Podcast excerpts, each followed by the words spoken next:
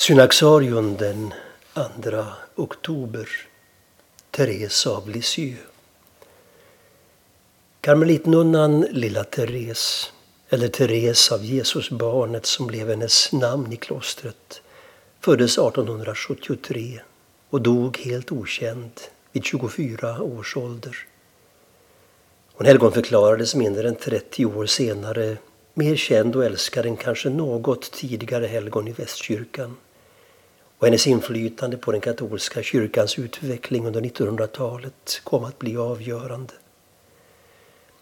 Therese tillhörde en välbärgad borgerlig familj, var yngst av fem systrar. Fyra syskon hade dött före hennes födelse och hon miste sin mor i cancer när hon var fyra år. Två av hennes systrar inträdde i klostret före henne. I 15 års ålder fick Therese själv kyrkligt tillstånd att bli novis i karmelitklostret i Lisieux där ännu en av hennes systrar inträdde efter faderns död. Redan som 20-åring utsågs Therese till biträdande novismästarinna. År 1896 fick hon ett par lungblödningar men diagnosen tuberkulos ställdes inte förrän det var för sent och den 30 september 1897 avled hon. Therese överordnade i klostret hade bett henne skriva ned sina barndomsminnen men också en redogörelse för sina år i klostret. Dessutom finns ett stort antal brev bevarade, liksom många dikter.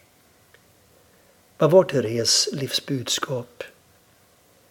Utan att polemisera mot den rådande prestationsfromheten visar hon stillsamt på en annan väg.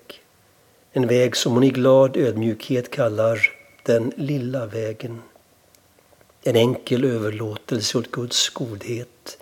Ett kärleksfullt ja till Guds vilja i varje ögonblick av vardagslivet.